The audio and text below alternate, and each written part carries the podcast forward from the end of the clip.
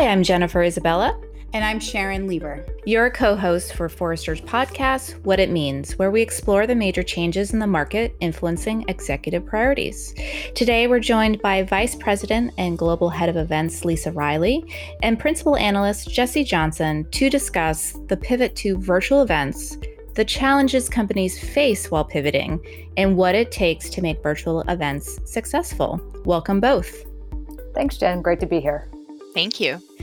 So, I think this is pretty common knowledge, but in person events, you know, they usually take up a pretty big chunk of B2B program budget. Enter 2020 and all the things that that has entailed, and COVID and what have you. So, what's happening today with events? And maybe, Jessie, you could share with us what you're hearing from clients in terms of the lost opportunity given the current climate. Absolutely. Um, and really, the top two questions that we get as analysts can be summarized as first of all, how do I deliver a great event experience in a virtual environment? And secondly, what will be the impact on pipeline that's typically sourced or influenced from an in person event? And these apply to both hosted events and sponsorship of third party events. But what each of these questions really highlights is the opportunity within the event strategy itself and its integration and alignment with campaign architecture and supporting program families. If we think about the role of events in the mix, it's not just a demand creation play. We need to think about demand, brand, sales enablement, and even customer advocacy. So it's really the coordination of these core elements within the campaign strategy, as well as event goals and execution across across these program families. The other aspect of that is what we're hearing from clients and the value that they're assigning to the event content, the presentations, the materials that come from the vendors. So, what we make sure that we reinforce as we're talking with our clients is that this pivot to a virtual event experience does not in and of itself diminish the role of events in supporting the buyer's journey and the customer lifecycle nor does it diminish the value of the content that's actually delivered. So finding ways to activate and amplify that content both during the event and as we think about those post event actions. So, integrating some of that very relevant content into the nurture series uh, after the event, as an example. And even during the event, um, finding ways to connect attendees with one another, with speakers, with peers, getting that FaceTime in as much as we can in a virtual environment using things like video and even conversational uh, interactions. When it comes to what do I do with my goals and objectives. You know, it, that's always top of mind. It's it's one thing to get the content out there, to focus on that experience. How am I really measuring the success? So when it comes to those demand-oriented goals and objectives, organizations should really be focused on activating, validating, and accelerating demand by generating new engaged buying group members and advancing pipeline, not counting that MQL and that SQL or activity generated, such as traffic to the booth, whether virtual or in person, as being that KPI. It's really what happens next. Who have we engaged? What more have we learned? And how can we better enable our buyers? So, Jessie, you said that you know we can successfully achieve all the things, or, or at least the key uh, the key goals of an in person event in virtual world. But I have to believe that that is predicated on the assumption that said virtual event is a success and includes all of those things. And I would assume that also for a lot of folks that feels like a risky endeavor. We've never maybe never done a virtual event. It's it's even new for the attendees, so people don't even really know how to interact with it. So, can you talk a little bit about how the clients you're talking to are weighing those factors and determining if it's even worth pivoting to a virtual event versus just canceling. Um, and then some of the challenges that they face and and and how to get past those. Absolutely. And really starting out with value as we're determining what events do we want to keep within the portfolio, maybe pivot to a virtual environment, and what are some of those considerations that we want to make along the way. So the value factors, um, starting there, really represent those event attributes that benefit organizations and compel your individuals, your buyers, your customers to attend. So as we're evaluating uh, the value of that event, what is the expected audience size? What is that key customer count, the influencer count, and the value of those influencers? What's the engagement opportunity, uh, even retention value and market presence? So, all of those factors come into play. You know, should we attend? Should we not attend? Should we pivot? Um, the other side of that is certainly cost. Uh, and one thing to you know really hammer home with some of our clients is that just because the event may be now virtual in nature it doesn't negate the cost considerations. So that's everything from the logistics, the technology that you need to not only incorporate or integrate into your tech stack, but make sure that your teams are skilled in the utilization of that technology. So there are still a lot of cost considerations uh, to work through as well. And one of the, the tools that we use is our event selection tool. So this really helps B2B organizations understand which of those events they should engage in by determining whether that event type is appropriate for achieving their program objectives weighed against the cost and value factors. So this is a perfect segue to you, Lisa, because you've just lived through all of those things and weighing all of those options, uh, leading the Forrester events. So I, I, feel like the floor should be yours at this point to just say, what does that feel like? How what does it feel like to be in those shoes, and and what have you learned through the process coming out of it on a very successful side, I might add? First and foremost, I think we're very fortunate to be in the position that we are in because we have successfully pivoted three of our biggest events to digital. But I will say some of the things that, to echo what Jessie talked about, I think the biggest piece here is outside of what success looks like I think one of the components that we are seeing, and also what I'm hearing from our clients, is that there is the initial sticker shock is that they're shocked. They almost become, in some places, frozen by making the decision because all the components that Jessie talked about is very easy, particularly to an experienced marketer, a head of strategy. That is the typical playbook that they would actually move through.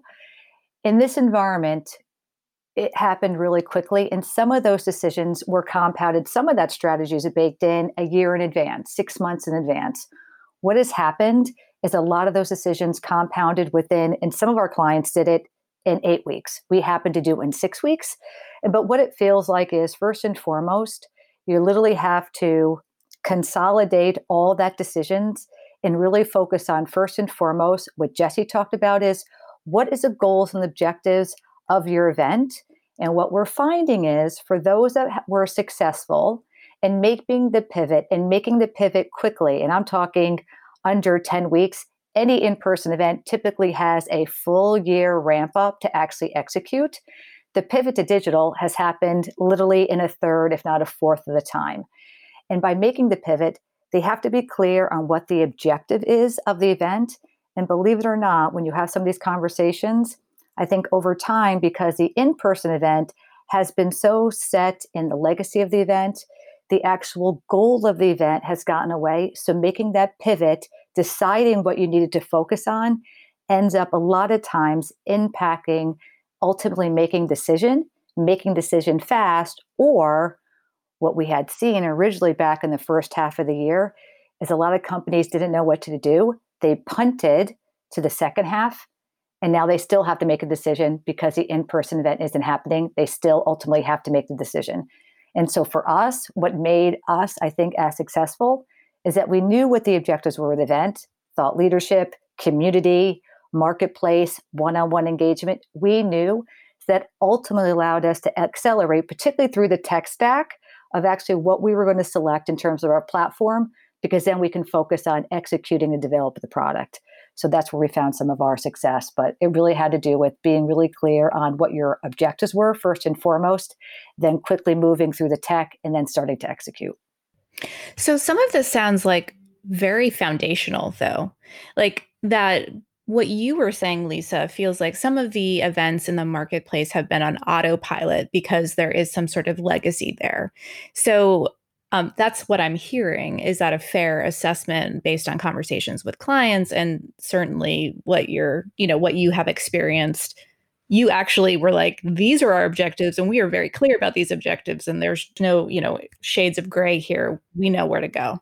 100% because everyone will talk about there was a playbook. Most companies had their playbook of creating their in person event, whether it was large scale, customer facing, third party, or even smaller, even it's like we're still dealing with sales kickoffs. Everyone had their playbook because many of these events have been running. There is no playbook. And so some of the things that were a direct replica of how you switch into person are no longer there. So kind of force that reconsideration. And we're still finding, and I would love to hear from Jessie, I'm still finding in my conversations with our clients, they're still struggling of looking for a playbook, hence why they speak to experts like Jessie to help them, but also really getting also internal support because there's sometimes right now some lack of internal support, particularly on the executive level. Yeah, I mean, maybe we could drill in a little bit there in terms of what are those challenges jessie speaking with clients and even you know lisa some of the sort of the, the hurdles and things that you experienced in that short amount of time pivoting some of our events yeah, definitely. And and what we're hearing from clients, you know, coming back to the basics, uh, we've always talked about the three phases of the event before, during, and after. So, thinking about that need for campaign and program alignment, one of the challenges that keeps coming up over and over is data unification. So, looking across your event tech as well as your marketing activation channels, whether we're thinking about the website, email, advertising, social media. So, this challenge also, though, underscores what we're now seeing as the biggest opportunity in this post event phase. And that's using those new buying signals that we're uncovering as a result of this rapid shift to digital to really better understand, engage, and enable our buying group with that next best action in mind. The other challenge, and, and we did hit on this um, as well as, you know, thinking about the coordination and the functional interlock that's required, getting that executive support, getting the uh, the alignment even between content and activation. So whatever your internal organization looks like, making sure that everybody is executing from that same playbook, even though that may itself itself be a living, breathing document as we're we're going through these shifts. Um, and to turn it over to to Lisa, one thing that I found I've heard you say in the past, Lisa, that I thought was really so impactful was that scenarios planning. Right? It's you have plans for what you know and what you don't know. That's right, and I. I could tell you when we were making the shift, there was more that we didn't know than more than what we did know. But I think, you know, in, in terms of some of the big aha moments were around first and foremost, I think it was around the pre event. And for us, I think one of the largest things that we also hear about is the term virtual events. And we actually share this in some of our research right now. The terminology of virtual means a lot of different things to a lot of different people. And for us, what we meant by virtual in the Forrester way of our events, it was a fully robust, immersive environment that is what we delivered. We basically were delivering everything that we possibly could of an in person event into a virtual environment. And for us at the beginning, even more so than talking about we were making the pivot, we had to make sure that we were marketing all of those aspects of what our virtual event was because it was very differentiated. Because even still today, a virtual event can mean a webinar, it can be two hours of content, or for ours, it was four days worth of content.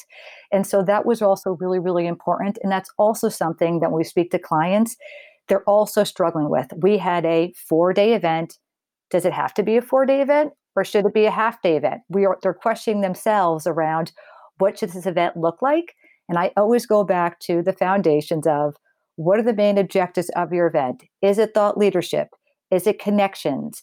Is it um, engaging one on one with your audience? And from there, you could start building out your architecture, but not really understanding where your clients are, whether it's internal clients, external clients, VIPs, it's really difficult to create that architecture in the immediate days because once you have that architecture in the early days, everything there else will also follow suit. We had that at Forrester because we were really tight on what we were going to deliver. It was always around the Forrester IP. It was always about the expertise of our analyst. It was about the community in our marketplace. So we had it. It then was adapting to the digital world that we had had to start learning from because that was a part of the playbook that we didn't know about. And we made some broad assumptions. Fortunately, we did them quite well, but we're still learning. We're still learning as we're heading into the second half delivering. But again, it goes back to I still will say this, and I always repeat this to the clients make sure your strategy, make sure your objectives are clear, because everything there that follows will then be have more of a probability to be successful. Because if you don't, it's really hard. And then it goes down to the KPIs that Jessie talked about, because ultimately, even the virtual space, you still need to measure what success looked like. We made some broad strokes assumptions, but I will tell you, in person measurements do adapt differently than the digital space. Why? Because one of the benefits of the digital space, which we didn't have in the in person space, of now a great metric is post event viewing. We never had that in our in person space. Right now, we're realizing a huge amount of activity and viewership around our content sessions, almost two to three times as much of actually the actual event as we're doing post event. And so that was a really good activity for us. And talk about a buying, kind of like a, a buying indicator. That's a really good buying indicator for us to see where our attendees are watching and what are the sessions are attending. So that was a big upside.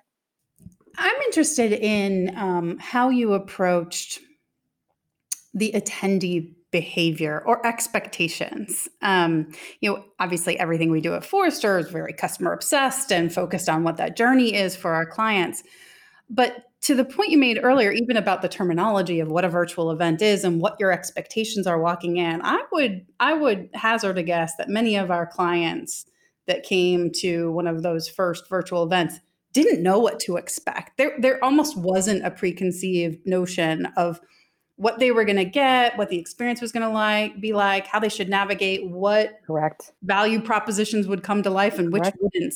So, are there learnings that you could offer on almost how to teach the attendees how to take advantage of an event while you're putting it on?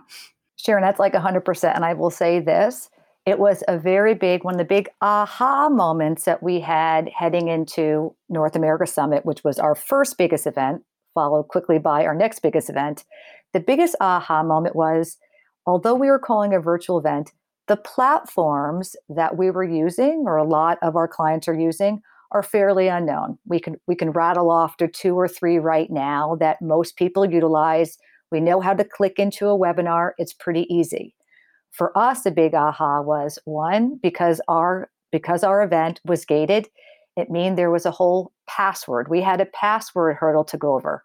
We learned that one the hard way. And so we took some of those learnings and applied it to CX North America, not to not to air a dirty laundry, but it definitely was a learning and we did try to fix it.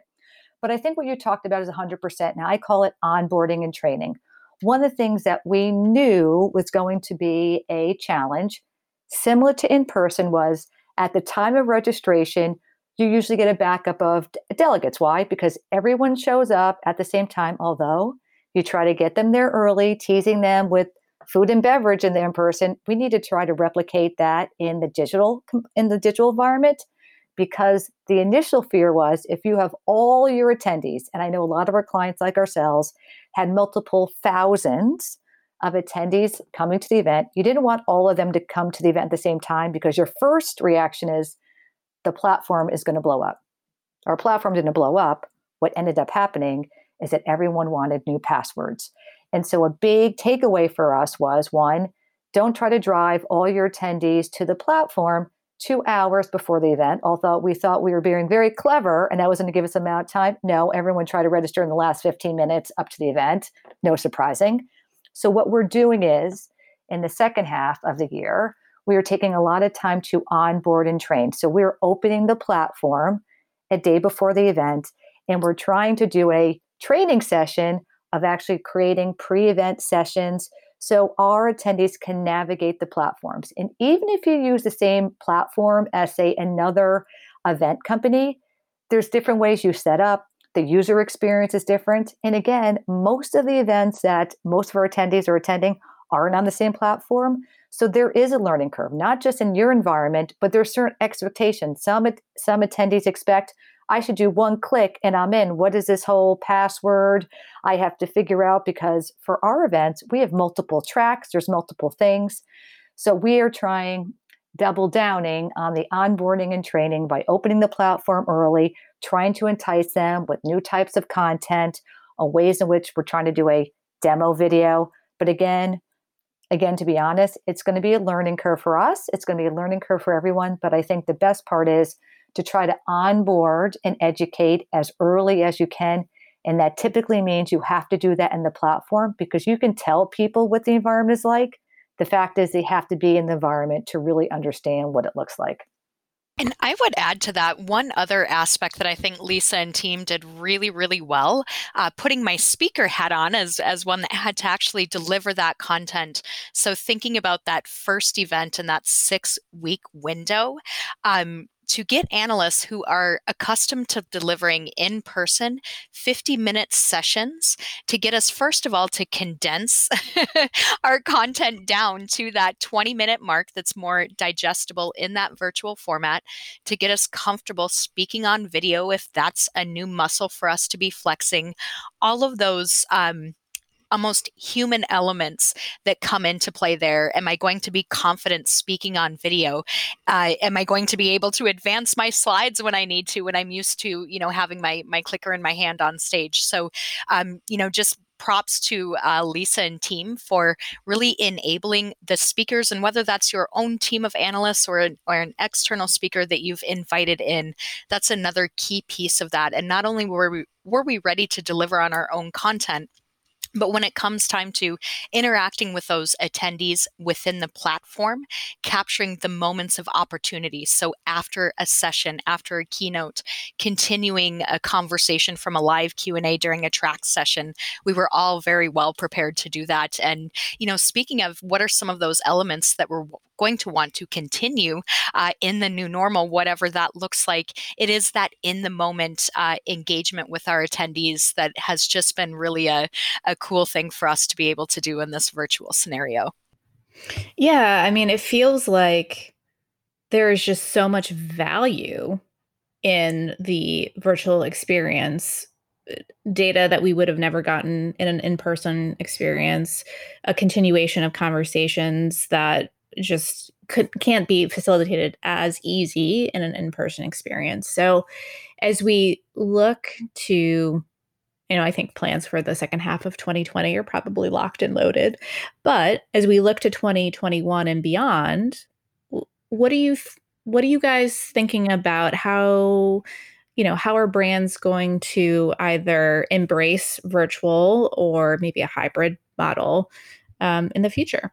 I think, Jen, that's a good question. And I think some of the conversations that we're having internally, as well as, you know, some of the conversations I've had with clients, is this notion of hybrid. And I think there's a couple of things there. And I actually had a long and lengthy conversation with the head of events from a big technology company this past week. In the same way that we talk about there are different definitions of what virtual events are, which are still out there.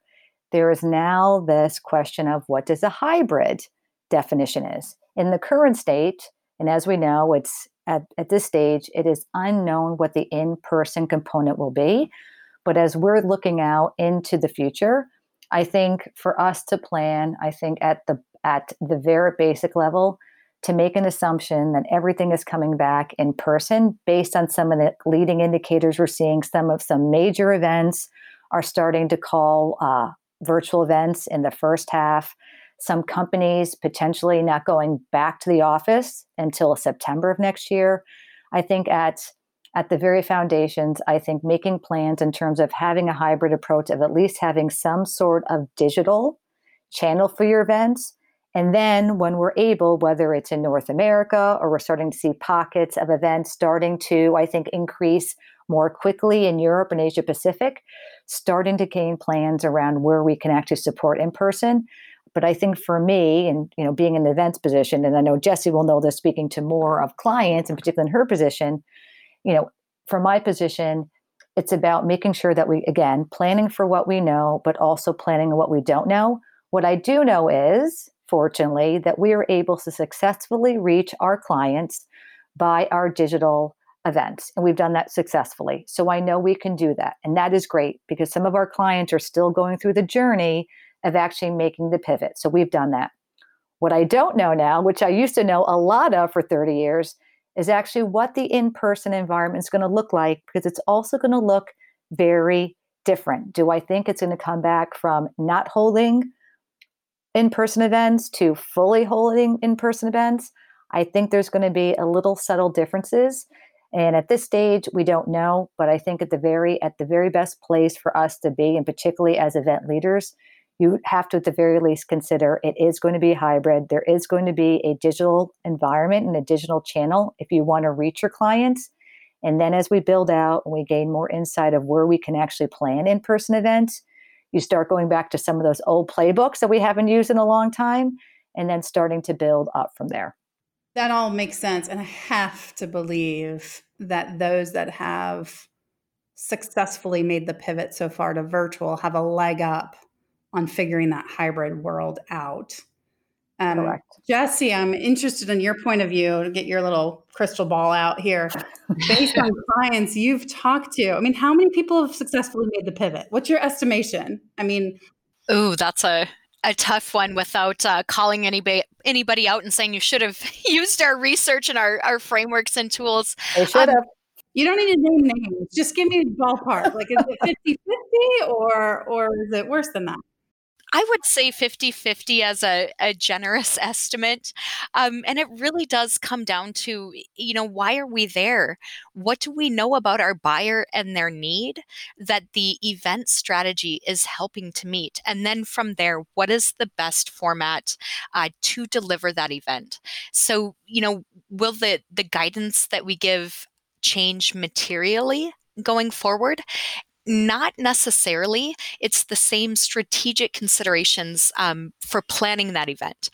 That being said, ahead of the pandemic, we were already starting to experience a shift in the heightened expectations of the B2B buyer. Um, we can see that in our response rates to things like email display advertising even you know what are people doing on the website if we're not providing that immediate value to our buyers in whatever delivery mechanism we're not going to see a good return. So we were already in the midst of uh, some changing expectations and marketers really needing to step up their game to meet those expectations. That will only continue now as we look uh, ahead to the new normal. Um, one way that we talk about that now is you know we're in the midst of this evolution toward what we're calling real-time buyer enablement. It's not enough to drive that click activity and that engagement. It's what are we doing with that activity and engagement to meet our buyers where they are on their terms wherever this new normal takes us. Knowing that we're well into the second half of 2020 and there may be firms starting this pivot to digital, what's your one piece of advice that you would be giving them today? I think, from my perspective, the number one piece of advice that I would give our clients, and I still give the clients today, focus on creating and identifying your objectives first, make your technology decision second. Most individuals flip that. Once you flip that, it is likely to bring a lack of success to the overall execution. So, objectives and strategies first, technology second or last. And I would add, really starting out with the audience. What is that audience context, and what do we want to accomplish for that audience? Going into that planning process with an understanding of what are some of the buying signals that we want to listen for during that event experience and what are we going to do with those buying signals afterwards? So just really keeping in mind the audience in the middle a very customer obsessed approach to that event planning and execution and then all of the interactions that are going to fall from that that event afterwards. Great. Thank you both for joining us today. Thank you lisa. Thanks jessie. Thank you very much you guys. It's been great. Yes thank you for having us If you like what you heard today, subscribe to Forrester's What It Means podcast on iTunes, Google Play, and Spotify, or your favorite podcast player. To continue the conversation, follow Forrester on Twitter and LinkedIn. Thanks for listening.